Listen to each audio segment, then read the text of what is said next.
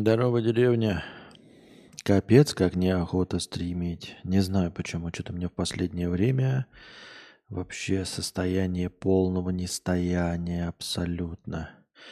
Бессмысленности происходящего, бессмысленности всего проделываемого, проделываемого. Смотришь тиктоки, в которых показывают Исландию. Мне почему-то стали среди жопы всего остального какую-то женщину из Исландии показывать, исландку, очевидно, которая рекламирует жизнь в Исландии.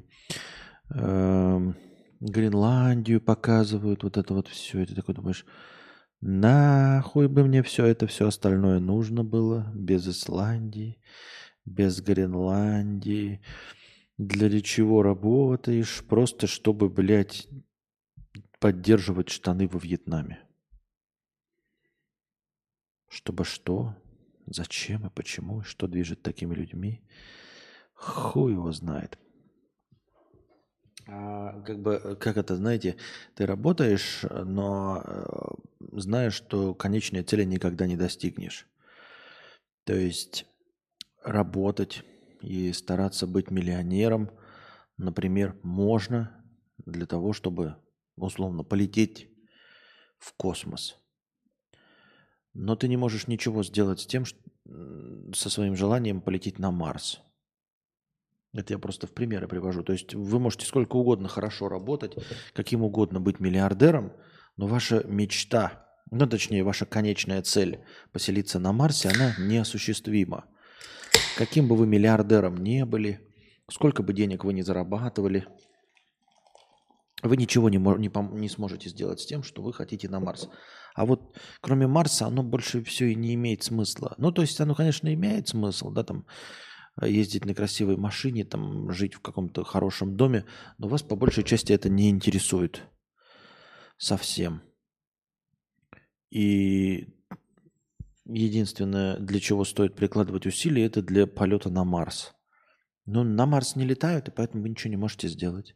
Вот, и поэтому, э, ну, например, начинать там стрим в десять часов вечера, чтобы повысить свой доход на ноль целых одна десятая процента. Можно? Можно.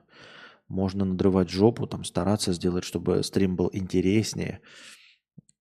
Хотя нет, не, невозможно, но представим себе, да, теоретически, что э, можно как-то набить зрителей, можно как-то стараться рвать жопу, что-то выяснять, что-то анализировать, и может быть как-то там повышать количество зрителей, я понятия не имею. Но для чего? Для чего повышать количество зрителей, если в Исландию я все равно не попаду? Я плохой русский.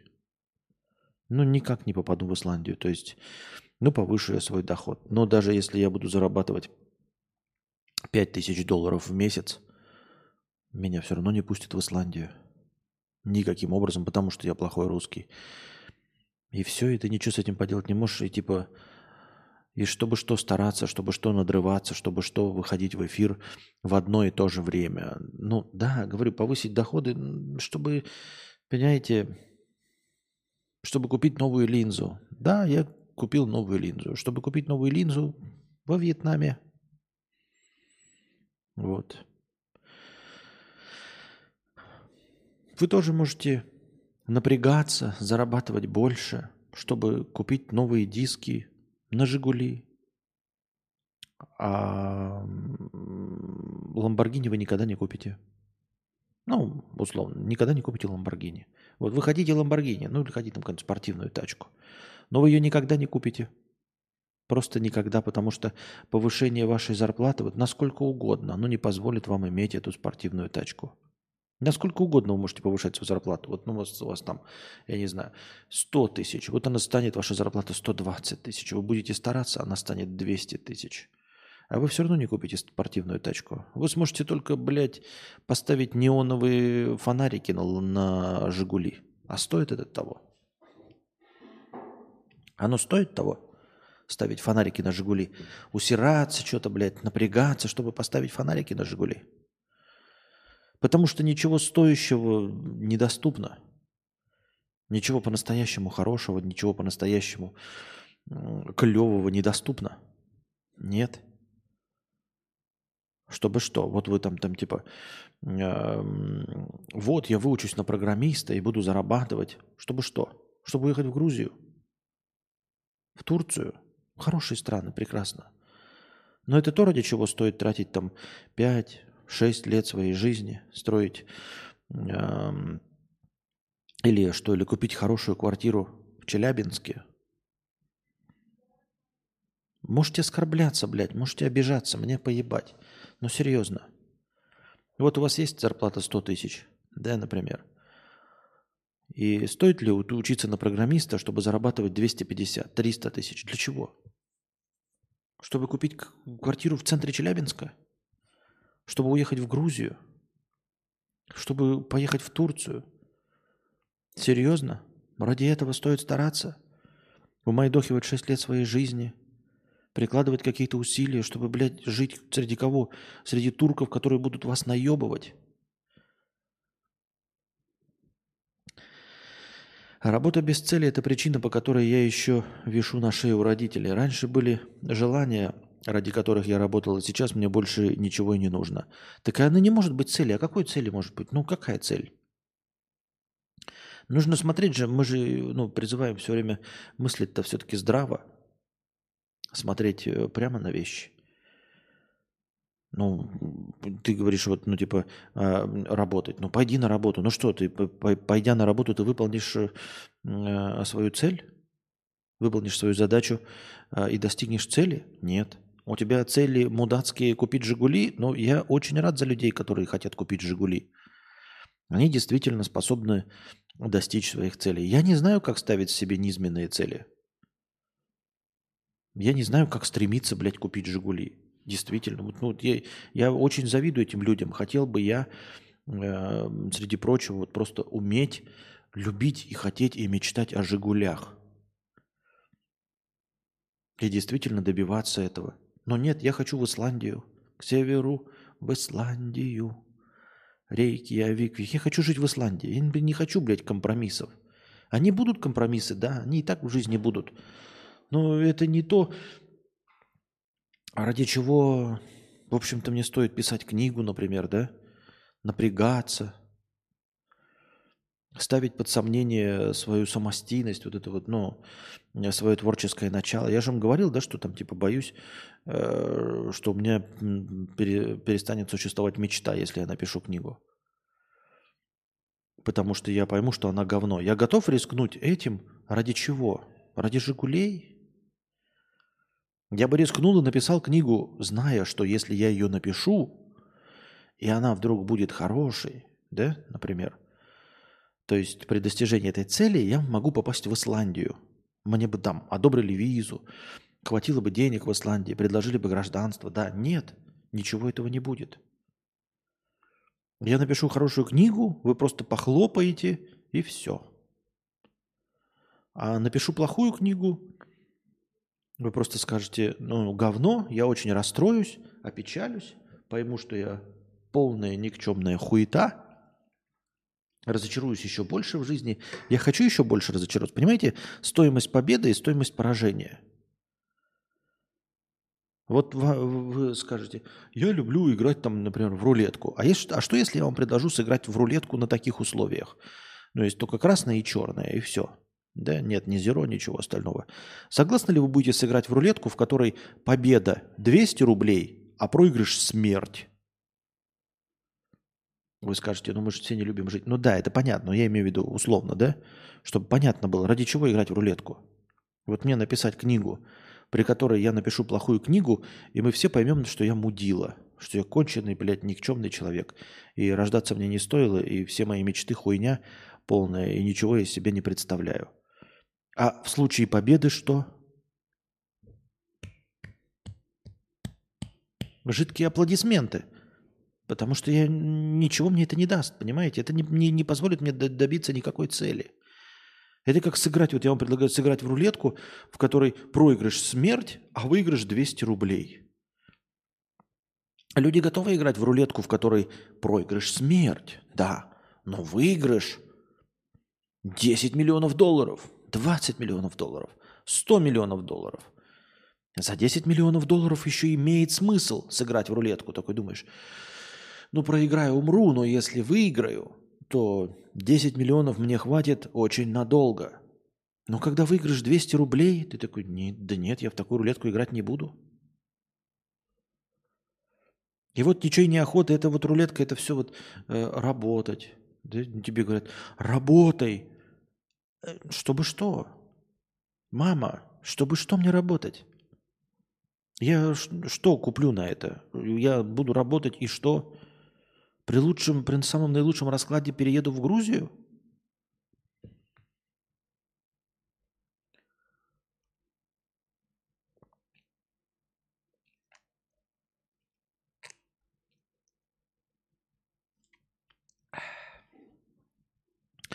Такая рулетка позволяет не работать всю жизнь в любом случае. Нет, она позволяет не работать всю жизнь только в случае проигрыша. А в случае выигрыша у тебя двести рублей и все. Работал за тридцать пять тысяч в девятнадцать двадцать два. Думал, заебись для своего возраста. Научился, получил пару повышений, начал зарабатывать сто пятьдесят - двести. Думал, бога за бороду поймал. Потерял работу, сижу, ничего не делаю два месяца. Счастлив. Хорошо, что ты счастлив. А как жить тогда? А как же? А что, зачем задавать вопрос? Ты что, сейчас не живешь? Ты сейчас и живешь в этих условиях, а живешь? У тебя есть выбор, что ли, какой-то? Вот и все. Вот и все, дорогие друзья. Поэтому, поэтому говорю, я вот, ну, через боль я считаю, что это дисциплина. Я себя дисциплинирую. Я не знаю для чего, для каких таких целей я себя дисциплинирую, но вот начинаю стрим ежедневно. Все равно во что бы то ни стало, стараюсь. Ну, там, делаю выходные, конечно, но в целом, там, не лекции готовлю, все остальное, все равно стартую стрим, но я не вижу конечной цели, я не вижу, не то что конечной цели, я не вижу вообще никакой цели. Я не вижу вероятности достижения этих целей, поэтому это все бессмысленно. Понимаете, при наилучшем раскладе, то есть лучший мой стрим, что? Будет двести пятьдесят зрителей? Это будет лучший стрим, и все. Если бы чудесным образом мне удалось зарабатывать там побольше, что я все равно не попаду в Исландию и в Гренландию никак. Но если материальная, материальная мотивация – это сто процентов единственная мотивация, то чем угодно заниматься бессмысленно. А какая мотивация? Подожди. Что значит? Во-первых, любая мотивация э, материальная, Юрий. Я с тобой готов поспорить. Давай, предложи мне, и я тебе объясню, почему ты не понимаешь, что это материальная мотивация. Почему ты не осознаешь этого. Вот. А во-вторых, ну предложи мне вариант нематериальной мотивации. Можно попробовать ставить себе нематериальную, попробовать достичь чего-то интересного из принципа. Давай, давай, чего из принципа интересного можно достичь? Давай, приводи мне пример, что такое интересное. Мне просто интересно, до конца ли ты понимаешь, что такое денежная мотивация. Вот я хочу жить в Исландии. Это денежная мотивация? Ты, возможно, не понимаешь, но это денежная мотивация. Никакая другая. Расскажи-ка мне, что такое интересное из принципа. Вот. Второй момент, что какая разница-то? Причем здесь денежная мотивация? Интересного из принципа ты тоже не добьешься. Ну вот я хочу интересно из принципа, чтобы у меня было две тысячи зрителей. Я не смогу никак стать интересным для двух тысяч зрителей онлайн. Ни при каком раскладе ничего сделать я из этого не смогу. двух тысяч зрителей онлайн нет ни у Юры миллионника, ни у Кузьмы миллионника. Поэтому я никогда и ни при каком раскладе не сделаю. Вот я себе ставлю такую цель. Хорошо, давай, без донатов, две тысячи зрителей, настоящих, не ботов. Ну и что? Это, мне кажется, совершенно глупое какое-то, блядь, ограничение, говоря про деньги. Ну вот не деньги, давай, хорошо, вот давай поставлю цель две тысячи, и чё? Она абсолютно так же недостижима, как полет в Исландию, как жить, жизнь в Исландии. две тысячи зрителей абсолютно так же недостижима, как жизнь в Исландии. Хорошо, давай не денежную мотивацию. Я хочу получить русского букера по литературе. Это абсолютно так же недостижимо, как и э, жизнь в Исландии. Какая разница, денежная цель, финансовая или не финансовая? Абсолютно все бессмысленно. Ты ничего не можешь достичь, Юрий. Расскажи мне, что ты можешь достичь.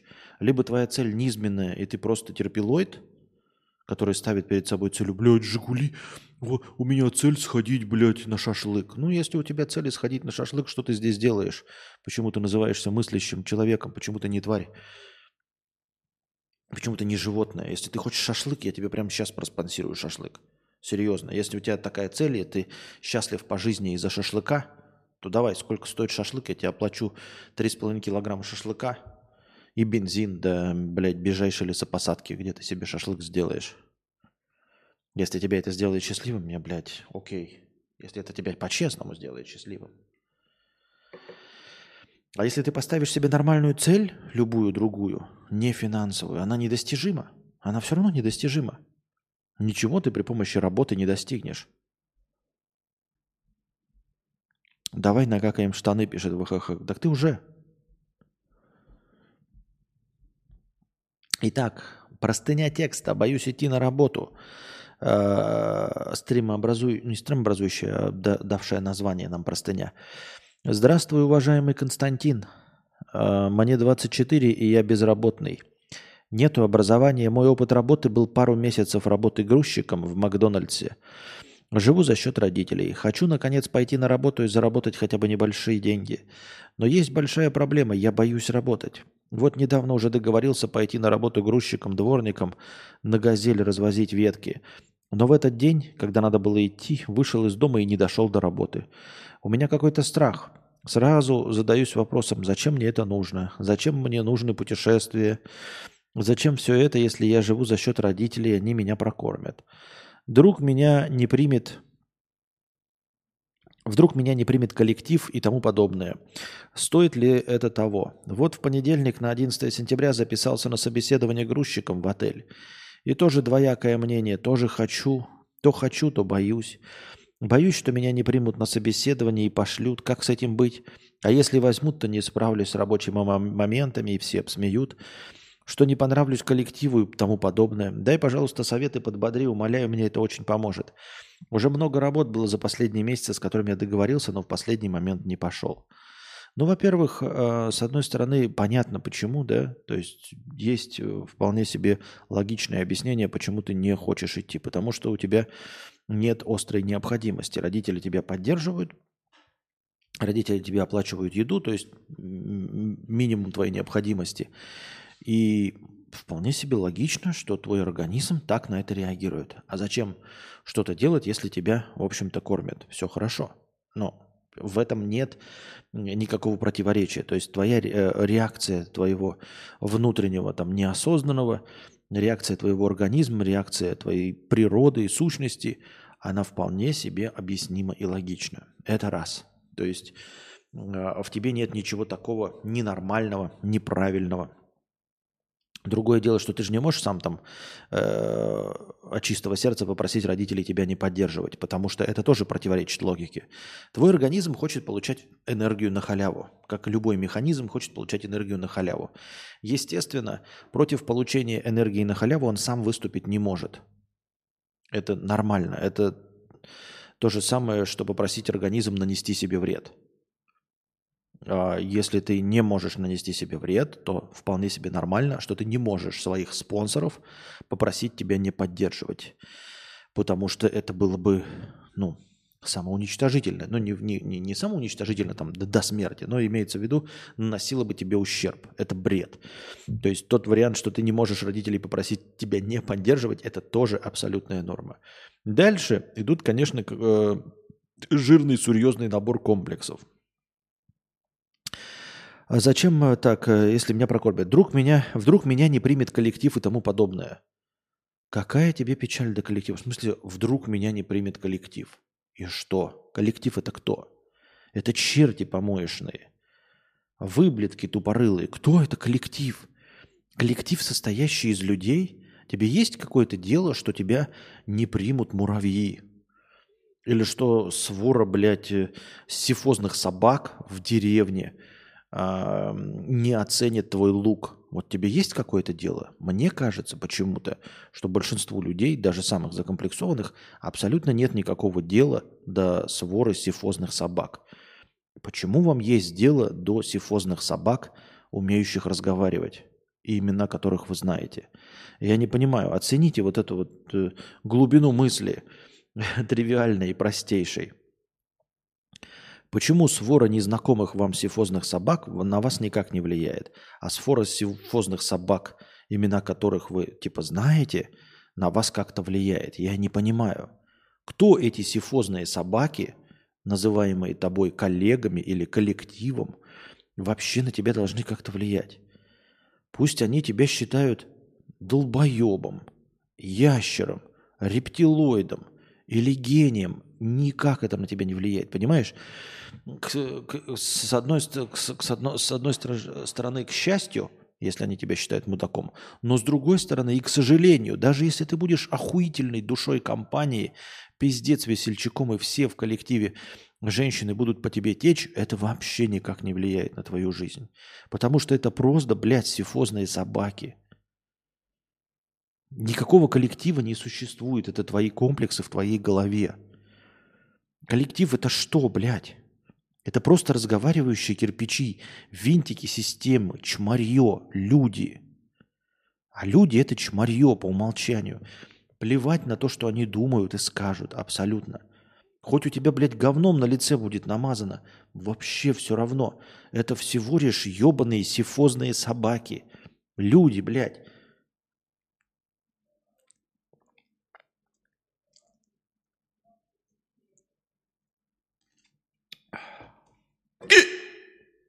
Ой.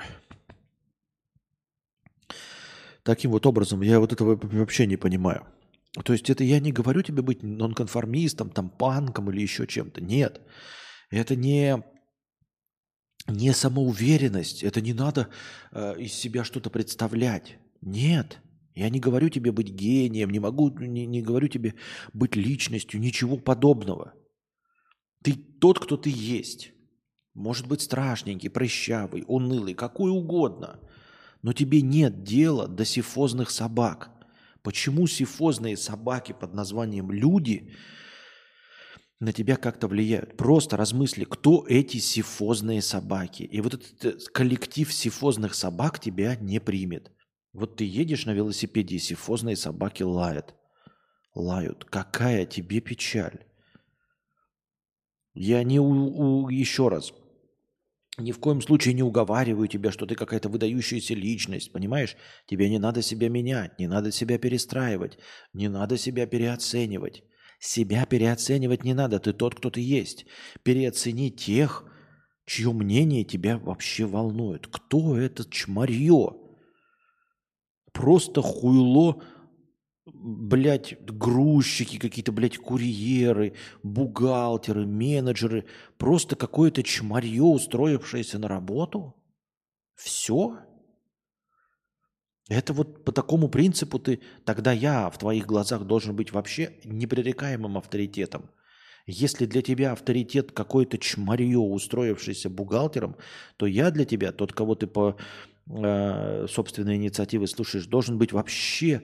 просто заоблачным авторитетом в сто раз мощнее. Поэтому я тебе приказываю и говорю, это все хуйло. Абсолютно насрать, примут они тебя или нет. Оди- одинаково, одновременно, обрати внимание, не примут они тебя. Или примут с распростертыми объятиями, их мнение ничего не волнует, потому что это шанкры вонючие, блядь. Просто жуки навозные.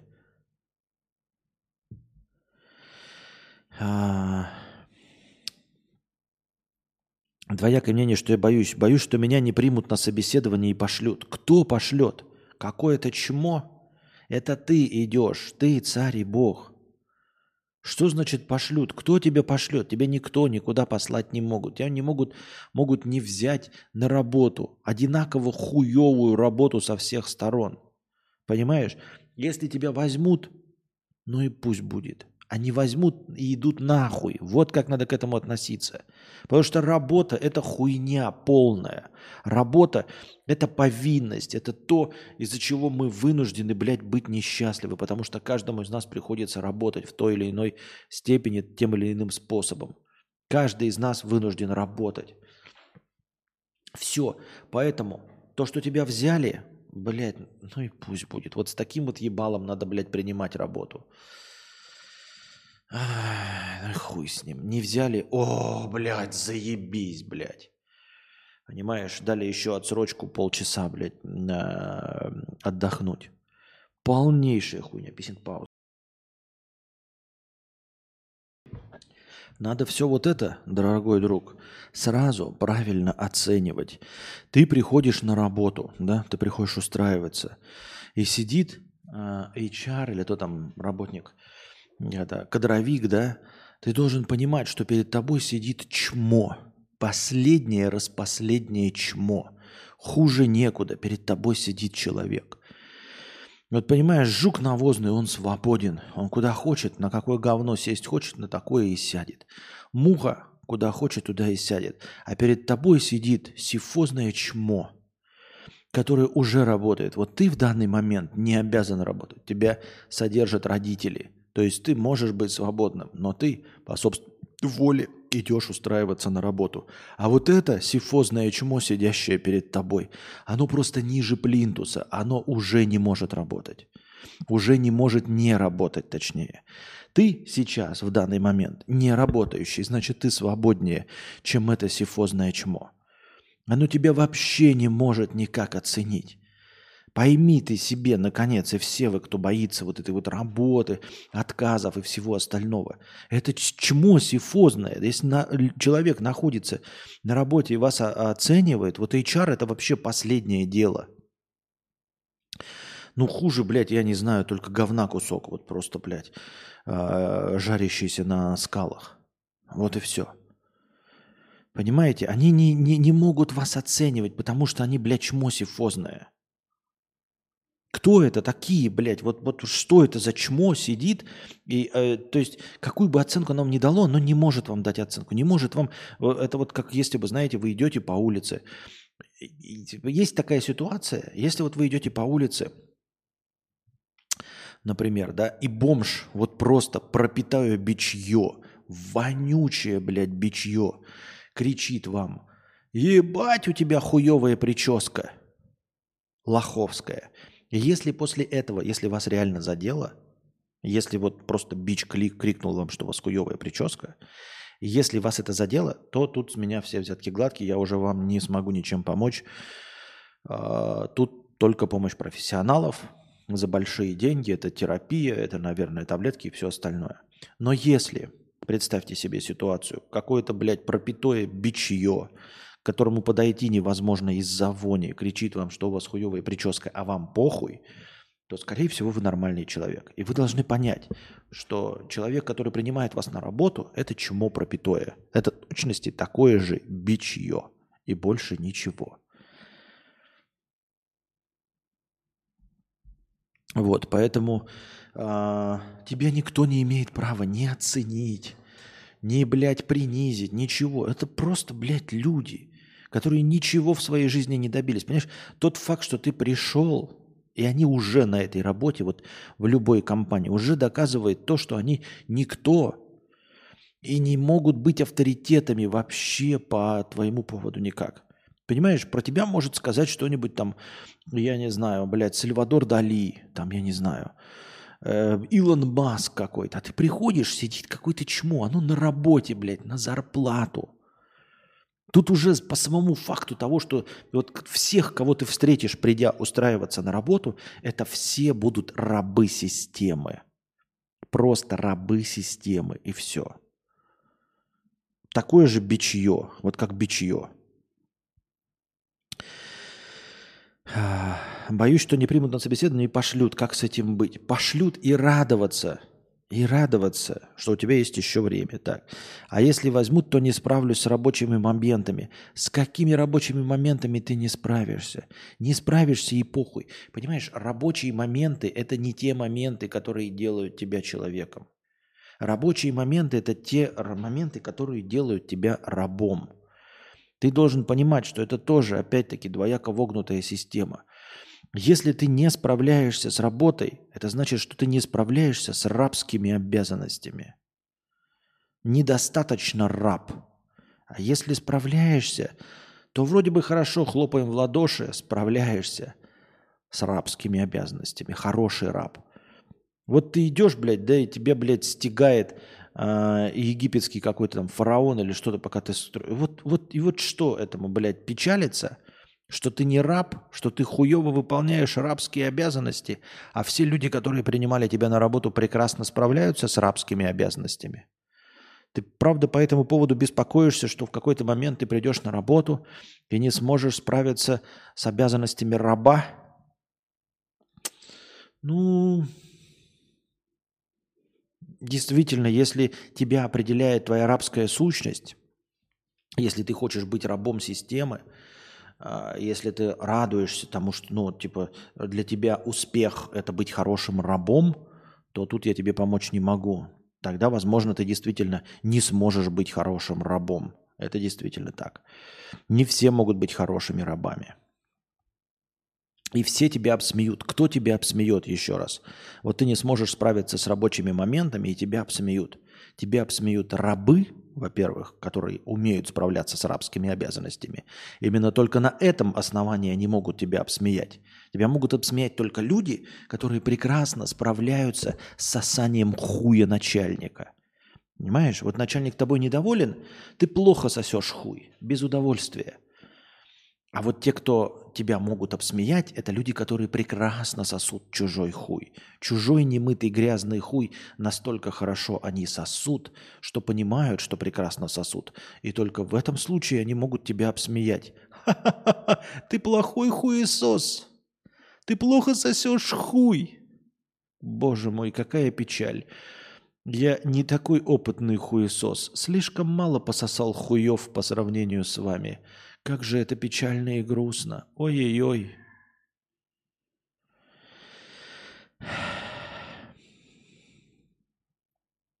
Что не понравлюсь коллективу и тому подобное. Тут вообще все просто. Ты не должен коллективу нравиться. Ты приходишь на работу, делать работу, делай свою работу. Коллектив – это просто челядь, ходящая вокруг. Ты не должен им нравиться. Ты не должен никому нравиться. Ты, блядь, не медный пятак, чтобы всем нравиться. Не надо нравиться коллективу, делаю свою работу и все, похуй. Поэтому, дорогой друг, у тебя все получится. Если ты не бич, если ты не сифозная собака и тебе нет мнения до сифозных собак, то у тебя все получится. А если тебя не берут, то эти, ну, в какой-то, на какую-то работу, то эти сифозные собаки просто не видят в тебе другую сифозную собаку. Понимаешь? То есть вот если тебя не взяли на работу, ты должен понимать, с одной стороны, обидно, что ты не зарабатываешь деньги. С другой стороны, первое и главное, что ты должен уяснить, это то, что сифозные собаки видят, что ты недостаточно сифозный.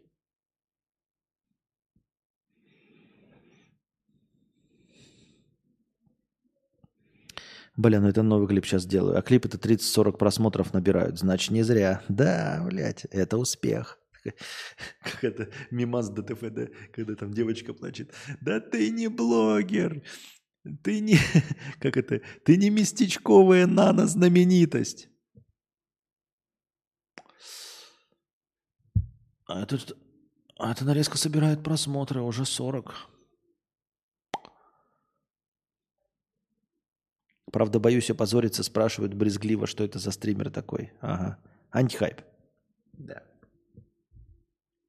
Напоминаю, что у нас действует правило «последний рывок», когда настроение впервые достигает красной отметки нуля. Я смотрю на количество прожатых вами лайков в Ютубе, умножаю его на десять и добавляю в качестве хорошего настроения, что дает возможность тем, кто хочет докинуть хорошее настроение, ввести данные своей карты, ну и, в общем, продолжить нашу агонию, если вам вдруг нравится этот стрим.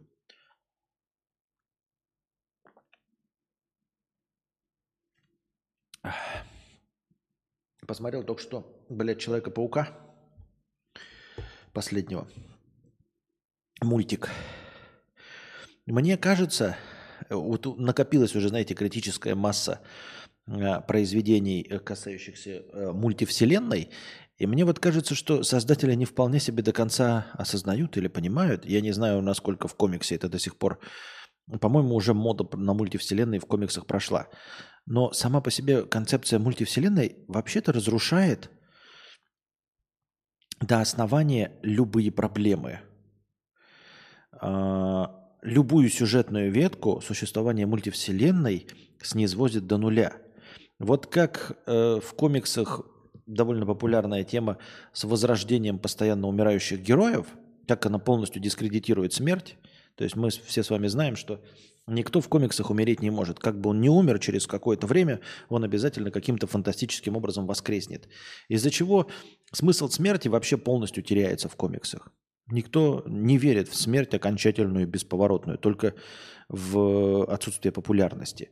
Но в целом оно как бы нахуй никому не нужно, и никто больше не переживает и драматических моментов не испытывает, потому что понимают, что ни Супермен, ни Железный Человек никогда умереть не могут. Так вот, почему никто не обращает внимания на то, что концепция мультивселенной точности также снизводит любую драму в ноль абсолютно. Потому что, как бы, что бы ты ни предпринимал, с каким бы врагом ты ни взаимодействовал, как бы ты его ни победил, в другой вселенной он побеждает.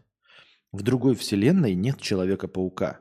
В другой вселенной ты злодей. Понимаешь, все бессмысленно. Здесь ты можешь предпринимать какие угодно действия, что-то там делать, но в других мультивселенных все предопределено. И причем это показывается довольно таким, знаете, лобовой атакой. А вот в этом последнем мультике мне очень не понравилось, ребята, если вы его еще не смотрели, мне очень не понравился момент, что, оказывается, он также не закончен. Что это за мода пошла разделять на две части? У нас вышел «Миссия невыполнима», незаконченный, то есть на две части разделенный. «Форсаж» вышел незаконченный. Оказывается, «Человек-паук» мультик-то тоже незаконченный. Это всего лишь половина. Понимаете? Так вот. И там показывается, там самая главная тема, что вот есть какие-то ключевые события в мультивселенной, которые определяют жизнь Человека-паука. Ну и у каждого Человека-паука есть свой дядя Бен, который умирает и который вот делает его тем, кто он есть. И по сути они прямым текстом говорят, что без смерти дяди Бена нет Человека-паука. То есть ничего нельзя сделать со смертью дяди Бена. Ну просто ничего нельзя сделать, иначе не будет Человека-паука. Понимаете, в чем мякотка? То есть, как бы нам намекают, что если бы Человек-паук, э, ну, как мы смотрели в Сэма Рэйми фильме, да, он там неправильно поступил, и дядя Бен умер.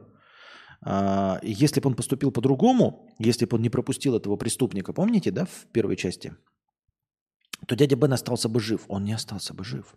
Если бы дядя Бен остался жив, то Человека-паука бы не было. Это определяет Человека-паука. Но там не всегда дядя Бен, там иногда там капитан Стейси, все дела. Или кто-то другой, но какая-то вот смерть близкого. Условно, если нет этой смерти близкого, если ты предотвращаешь смерть близкого, то у тебя нет Человека-паука. И это говорит о том, что бороться с чем угодно бессмысленно. Вы спросите, не понимаю. Условно, Человек-паук спасает, например, за одну движуху двадцать человек. Так вот, спасая двадцать человек, у каждого из этих двадцати человек есть своя история, только без супергеройства. И именно смерть этих людей должна определять этих людей такими, какие они есть.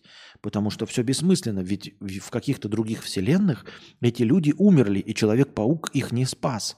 И именно это их определило. То есть помимо Человека-паука, всех, кого он спасает, они в других вселенных умерли, и это определяло жизни других людей. И все равно все существовало, понимаете? Либо во вселенной умирает капитан Стейси, и Человек-паук становится другим, либо он его спасает, но мир продолжает существовать. Это просто другой мир. И дело в том, что, понимаете, альтернативный... Э, про что я говорю? Э, не существует такого варианта, чтобы был только один вариант. Понимаете? То есть вот в любой развилке, благодаря мультивселенной, есть другой вариант. Тот вариант, в котором дядя Бен не умер. А значит, все бессмысленно.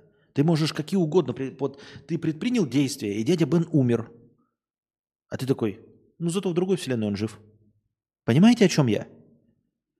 Если нет альтернативы, нет мультивселенной, тогда нужно, блядь, рвать жопу. Тогда нужно рвать жопу, нужно что-то предпринимать. А вот у вас, у вас мама умерла. А в мультивселенной вы такие, а что а ты горюешь? Что ты горюешь, Вася? В другой вселенной она жива. И ты такой, справедливо. Я просто в той вселенной, где она умерла. А в другой вселенной она жива. И там прекрасно, я вот, то есть, если мне, что нужно сделать? Мне нужно порвать жопу, чтобы спасти маму? Нет. Тебе нужно порвать жопу, чтобы сделать э, часы путешествующего в мультивселенной. Тогда ты можешь отправиться в ту вселенную, где мама жива, обнять ее, поговорить с ней, и она тебя примет, потому что есть вселенная, где она жива. Понимаешь? Есть вселенная, где я писатель. Зачем мне писать? Я просто оказался в той вселенной, где я не писатель. Если бы я был писателем, то я бы просто оказался в той вселенной, где я писатель. И одновременно была бы вселенная, где я не писатель. Понимаете, о чем я? Не имеет смысла прикладывать усилия. Вот я сейчас нахожусь, понимаете, в суперпозиции. Да? Вот я не писатель. Но меня это не должно волновать, потому что где-то есть вселенная, где я писатель. Одновременно, если я начну писать, и я такой, ебать, я охуительный писатель, у меня все классно, я наконец-таки добился своего, я приложил усилия, клево, блядь, у меня все получилось. И в этот момент я понимаю, подождите, если я писатель, значит, есть где-то вселенная, где у меня не получилось, и я не стал писателем. Понимаете? То есть... Как бы по общему знаменателю мы все равно сложимся плюс и минус и получим ноль.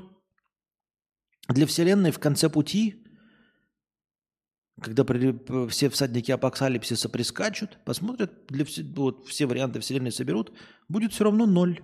Какие бы усилия я ни предполагал. Я стану Илоном Маском, самым богатым, там, чем угодно.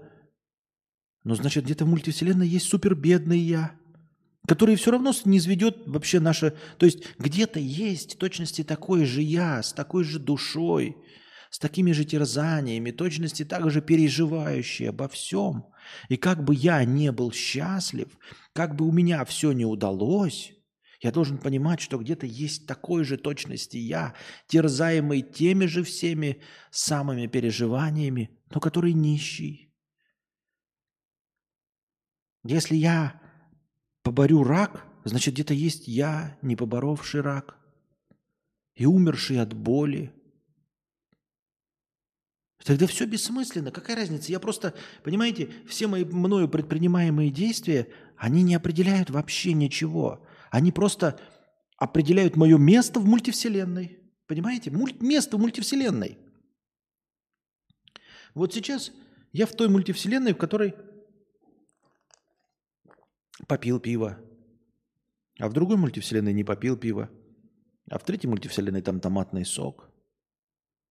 Но для чего все это? Тогда, понимаете, если есть мультивселенная, то вы должны понимать, что вообще все доступно и все недоступно. И вы находитесь здесь или не здесь просто потому, что вы в этом варианте мультивселенной. Вот ты купил сегодня, Михаил Лазуренко, сегодня э, лотерейный билет, и ничего не выиграл. Но ты в теории мультивселенной ты не должен расстраиваться, потому что где-то есть вселенная, в которой ты выиграл билет. Понимаешь? Это от тебя не зависело на самом деле. Если есть одна вселенная, то тогда все зависит от тебя. Тогда все зависит от твоих прилагаемых усилий. Понимаешь меня?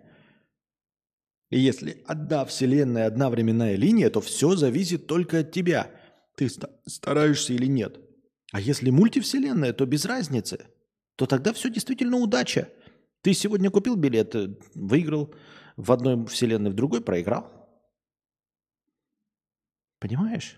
Ты, да и все бессмысленно. И я такой, а что мне стараться, вот типа напрягаться писать книгу? Скорее всего, в какой-то другой вселенной я напрягся и написал ее. Если все доступно и недоступно, то оно само себя нивелирует, и это можно в расчет не брать. Вот я и говорю, мультивселенная, оно все сводит до баланса, до нуля полного, до бессмысленности вообще абсолютно всего. Вот я и что и говорю, Юджин. В этом и весь, весь смысл мультивселенной. Я и говорю, просто существование мультивселенной, оно такое типа, а в другой мультивселенной тебя нет. Ну, у тебя Человека-паука нет. И ты такой, и они там все так это все просто рассматривают, но на самом-то деле фундаментально, философски. Если есть вселенная, где тебя нет, значит, все, кого ты спасал в той вселенной, просто сдохли. Понимаете, все эти автобусы, которые ты ловил, все эти, блядь, бреши во временном пространственном э, этим э, меха, это, пространственно-временной Я забыл, кто это, да? Ты никого не спас. Там ты никого не спас. Ты спас только здесь, блядь, в одной из миллиардов вселенных, триллионов вселенных. Чтобы что? Чего ты добился? Ничего ты не добился. Ты добился только здесь. Я расстроен. Несите меня в, в ту вселенную, где я выиграл. Ну так, а опыт-то и не переживается в тех вселенных. То есть, ну, есть они и толку-то. Ущи хуйню придумали. Ущи хуйню. Можно просто сесть, ничего не делать, все произойдет других... Да, вот, вот, вот, правильно, Мих... Мих... Майкл. Все правильно. Можно ничего не делать, потому что есть эта вселенная, где ничего не делание приводит к результатам. Вот именно, ты, ты абсолютно прав. То есть ты такой бежишь, вот преступники, да, и вот такой, ой, она наставляет пистолет на беременную женщину, и ты такой бежишь, я ее... А зачем ее спасать? Есть вселенная, в которой ее не спасли. И обязательно есть вселенная, в которой ее спасли. Так а зачем мне прилагать усилия? Если я ее в этой вселенной не спасу, я просто оказываюсь, по умолчанию, оказывается в той вселенной, где ее не спасли. И я просто сижу, вот так вот на жопе ровно, да? А в другой вселенной ее спасли. То есть по общему знаменателю у нас есть один труп женщины. И, и две вселенные, понимаете? В мультивселенных, еще раз ощутите, в мультивселенных у нас есть один труп женщины. И вот ты бежишь такой, и ты ее спасешь, ты просто окажешься в том варианте вселенной, в котором ты ее спас. А в другом она обязательно умрет. Она все равно в каком-то варианте умрет. А ты можешь остановиться, засунуть руки в карманы, и она сейчас умрет. Но в другом она окажется живым, живой. Тогда зачем? Ты, когда ты не прилагаешь усилий, ты просто оказываешься в другом варианте вселенной, и все.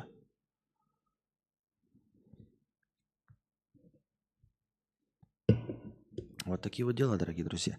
Поэтому говорю, вот это почему-то не... И вот этот вариант, он такой, знаете, до него можно дойти и раньше, но вот с последним Человеком-пауком он прям бросается в глаза. Там огромное количество Человека-пауков, и там прямым текстом говорится, что вот Человека-пауков определяет смерть близкого человека.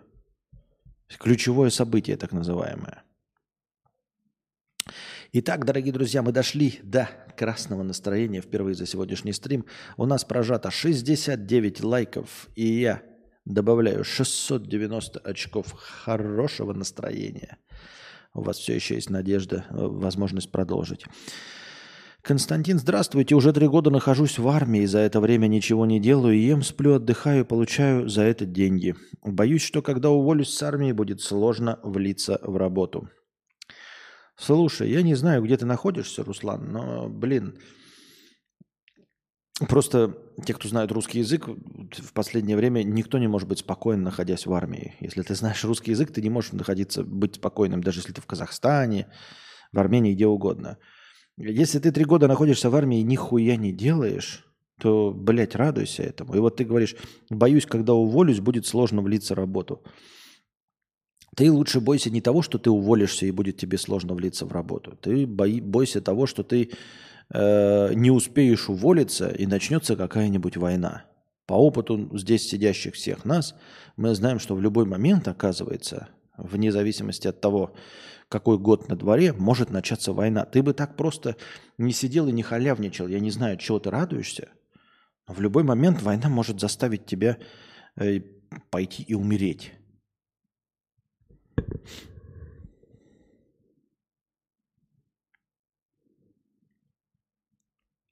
Так они же живут только своими вселенными, а не всеми сразу. И смысл мультивселенной не в предопределенности, а в возможности всего. Нет, в предопределенности. Вот именно, Юджин, как раз-таки свобода перемещения между вселенными в Человеке-пауке, она как раз-таки намекает на то, что ты живешь всеми сразу вселенными. Вот о чем речь, понимаешь? Вот на что меня это натолкнуло мыслящего взрослого человека. И я надеюсь, и я хочу вот вам это спроецировать, показать, на что это наталкивает. Если мы живем, да, вот мы сейчас, возможно, живем в мультивселенной, но мы не можем получить доказательства этого. Поэтому мы уверены только в своей вселенной и в том, что мы не можем переместиться в другую, в другой вариант. А они там очень легко перемещаются. Они перемещаются между мультивселенными, как ты между магазинами «Магнит». Понимаешь, Юджин, они перемещаются там так легко, как ты между магазинами «Магнит». И поэтому для них как раз-таки существование не в одной вселенной, где они на что-то влияют, а на мультивселенной. И я не понимаю, почему герои на серьезных щах, вот он вот перемещается. Я в своем мире спасу отца. И он знает, что во всех остальных мирах он не спас его. Понимаете? И они на серьезных щах мне преподносят вот этот сюжетный ход, в котором вот там, там штука в том, что он попадает в мир Человеков-пауков. Там, блядь, триллион, триллионы Человеков-пауков ходят. И у всех у них своя драма. И он такой, вот, блядь, я отправлюсь. И он знает, ему сказали, что кто-то должен умереть. И он знает, что всех Человеков-пауков определила эта смерть. И он вместе со всеми может перемещаться в любую вселенную. Он может переместиться в вселенную, где отец жив. В любой момент, чтобы просто поручкаться с ним, э- по- пообщаться. Никакой проблемы нет для Человека-паука. Зачем ему в своей вселенной спасать кого-то? Ведь все равно будут вселенные, он не может во всех вселенных спасти своего отца. Не сможет, потому что их бесконечное количество. Поэтому какая разница? Ну типа формально ты берешь, ой, именно в той вселенной, в которой я. Там еще и, там и сложная система, что он еще и не, во вся, не, не в своей вселенной, и своей вселенной у него нет. Там такая система, что вообще делает бессмысленным абсолютно его существование.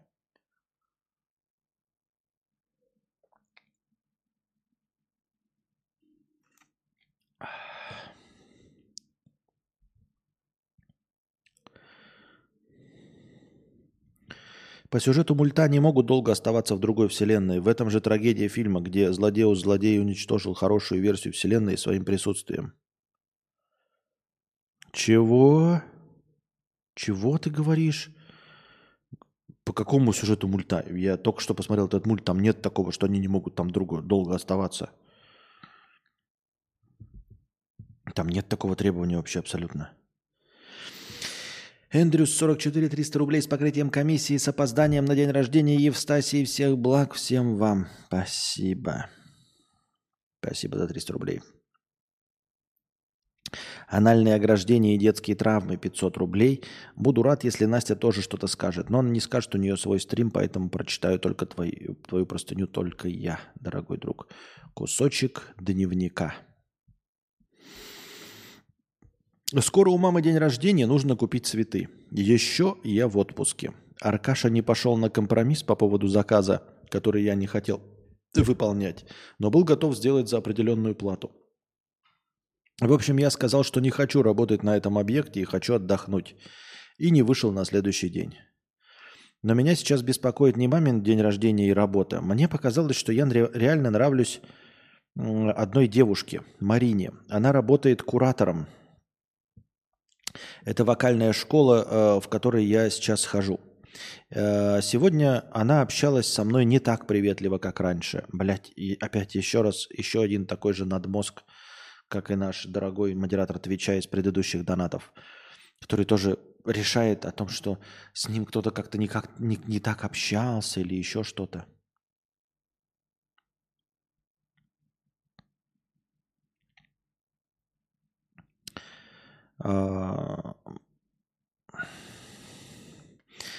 Я немного расстроился, но заметил некий прогресс в том, как я переживаю неудачи на любовном фронте. Я заранее подумал, что у нас может ничего не получиться и нужно быть к этому готовым. А потом я подумал, что, возможно, сейчас неподходящее время цикла и не стоит опускать руки.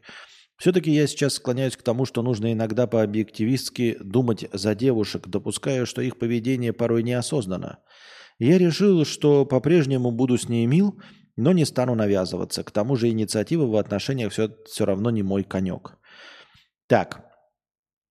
Я изложил переживания, принял душ, перекусил, но меня не отпустило. А это значит, что мы расчехляем рубрику «Поток сознания». Ну, значит, сижу я тут, пишу и чувствую себя говнисто. Марина меня не любит, я и сам себя не люблю. А почему? А потому что моя самооценка по-прежнему зависит от внешнего одобрения. Проблему мы осознали, а хули с ней делать, непонятно.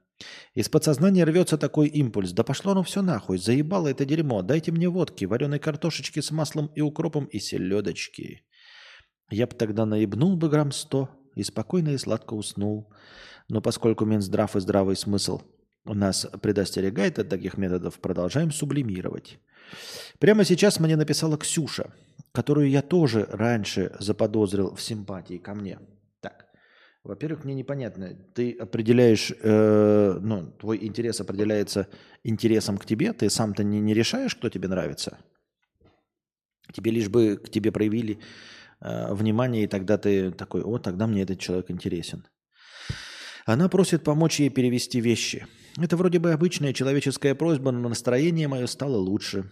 Я снова чувствую себя кому-то нужным. Пусть даже в качестве халявного такси. Черт побери, какой же я удобный. Хотел сказать, что чувствую себя слизняком и тряпочкой, но знаете, на самом деле это не так. Я думаю, что кто-нибудь когда-нибудь по достоинству оценит мою безотказность и захочет себе такого замечательного мужчину. Слушай, это все полная хуйня насчет того, что... Нет, я не про то, что ты безотказный или кто-то оценит по достоинству. Это нет. Вполне возможно, что нет. Но насчет того, что ты удобный, с слизняком и тряпочкой, это полная хуйня. Какой хочешь, такой и будь. Не, не, не думай э, над тем, как на тебя посмотрят. Вот хочешь помогать людям там, да? Э, перевозить им вещи, ну и помогай. А что кто-то тебя будет считать там куколдом, там, это полная хуйня. Блядь, на самом деле, пойми, дорогой друг, на тебя всем поебать. Людям всем поебать на всех. Единственное, для чего им нужны другие люди, это заработать деньги и покидаться говном. Так ты пойми меня правильно, да? То есть, если ты думаешь, что вот бабки на подъезде считают, что ты куколд, они тебя будут считать куколдом, даже если ты, блядь, будешь пиздить свою бабу, ездить на джипе, блядь, таскать шлюх, они все равно тебя будут считать куколдом. Вот. Просто потому, что им важно тебя считать куколдом. Ну, условно это я все объясняю, понимаешь? То есть от твоих действий это никак не зависит, от твоей личности никак. Поэтому ты должен понять, что какая-то часть людей будет считать тебя, блядь, тряпкой, размазнёй, все равно. Но не, это, на это никак не влияют твои действия. Во-первых. А во-вторых, на мнение этих людей и всех людей абсолютно насрано. Живи так, как тебе нравится. Хочешь быть добряком – будь добряком. Хочешь фулюган – будь фулюган. На все остальное похую абсолютно. Целиком и полностью. Они на тебя не влияют. Письки тебе лобызать не дают. На заработок твой никак не влияют. Просто это полная хуйня абсолютно. Вот что я тебе хочу сказать. Я, и, на самом деле мне вот это... Это не то, через что я прошел. Это не мой опыт. И я благодарен судьбе, Господу и Вселенной тому, что это не мой опыт, потому что меня это вообще абсолютно не волнует. Не, меня какие-то моменты волнуют, наверное, да, то есть я не могу избавиться, конечно, от мнения общества, но в целом я в принципе не могу понять вот этих разговоров. Я их из себя вот сейчас выдавливаю натужно, но мне абсолютно насрано. Вот у меня будет вот на говне, лицо в говне измазано. Я пойду мимо бабок, и они скажут: а лицо в говне, да и похуй. Они скажут: ты куколд и членосос. И мне абсолютно похуй. Потому что, возможно, на самом деле я очень высокомерный человек. Несмотря на кажущуюся самокритичность, я очень высокомерный человек. Я считаю себя умнее и лучше других вот просто всех абсолютно. Ну, именно поэтому я и говорю, что все люди тупые. Именно все люди просто кромешно тупые. Поэтому никто не способен, в принципе, сказать мне, что я глупый или тупой, потому что он заведомо тупее меня.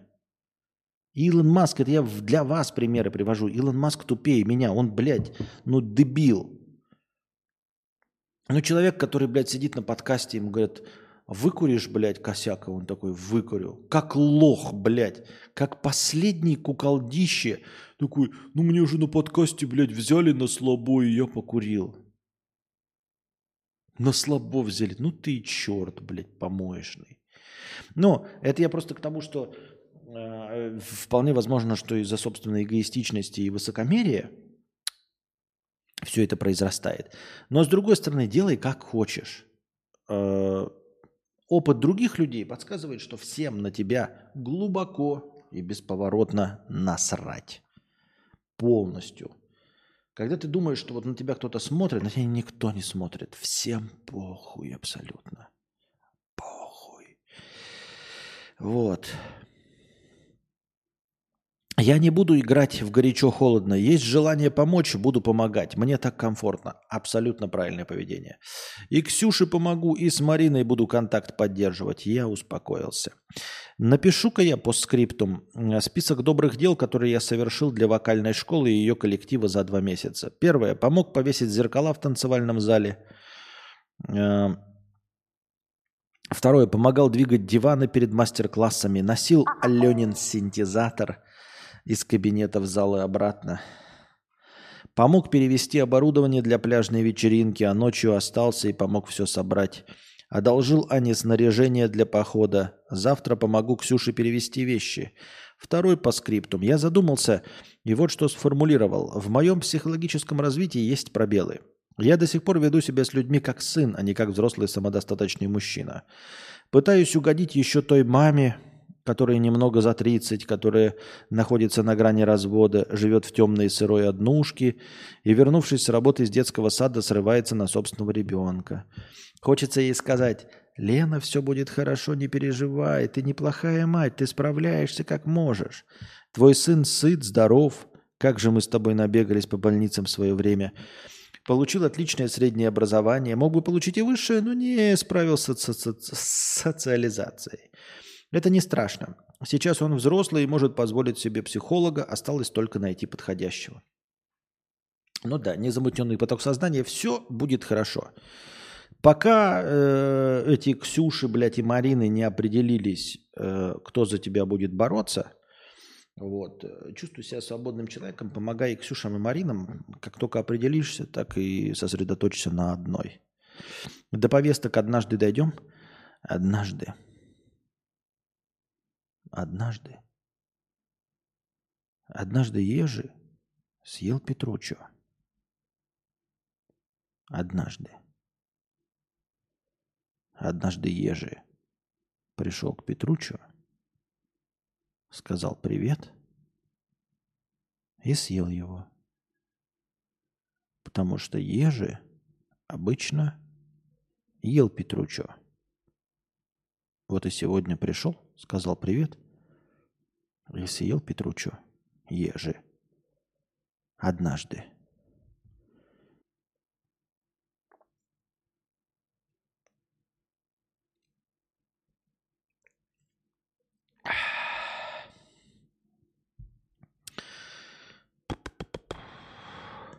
Стрим опять про чужим женщинам не доначу. На пару пива в Сайгоне. Павел, тысяча рублей. Спасибо большое. Ой, спасибо. Александр, пятьдесят рублей с покрытием комиссии. Сори за смешные шутки, но они хоть не бесплатные. Спасибо. А, нефтяник, триста рублей, геолог. Передайте за проезд. ККК и К продолжается. Все еще днем слушаю две тысячи восемнадцатого года подкасты, а по вечерам смотрю тут.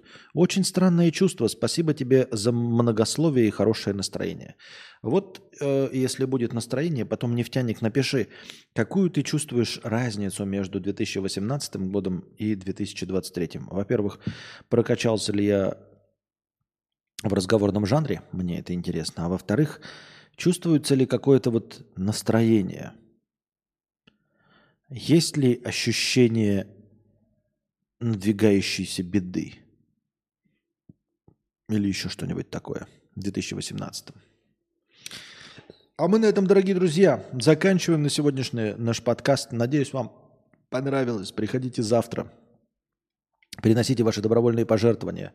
Напоминаю вам, что донатить можно в ю эс ди ти по курсу сто тридцать, в евро через Telegram по курсу сто пятьдесят. Можно донатить через Donation Alerts в рублях с российской карты или в Типе в евро с иностранной карты. Ссылки сразу же внизу в описании любого стрима. Ну, в общем-то, и все. Становитесь спонсорами на Бусти. Благодаря спонсорам на Бусти у нас есть начальное хорошее настроение. Пока держитесь там. Вам всего доброго. Я посмотрел «Человека-паука», а сейчас буду приступать к просмотру, наверное, «Черепашек-ниндзя» нового мультика. Пока держитесь там. Вам всего доброго, хорошего настроения и здоровья.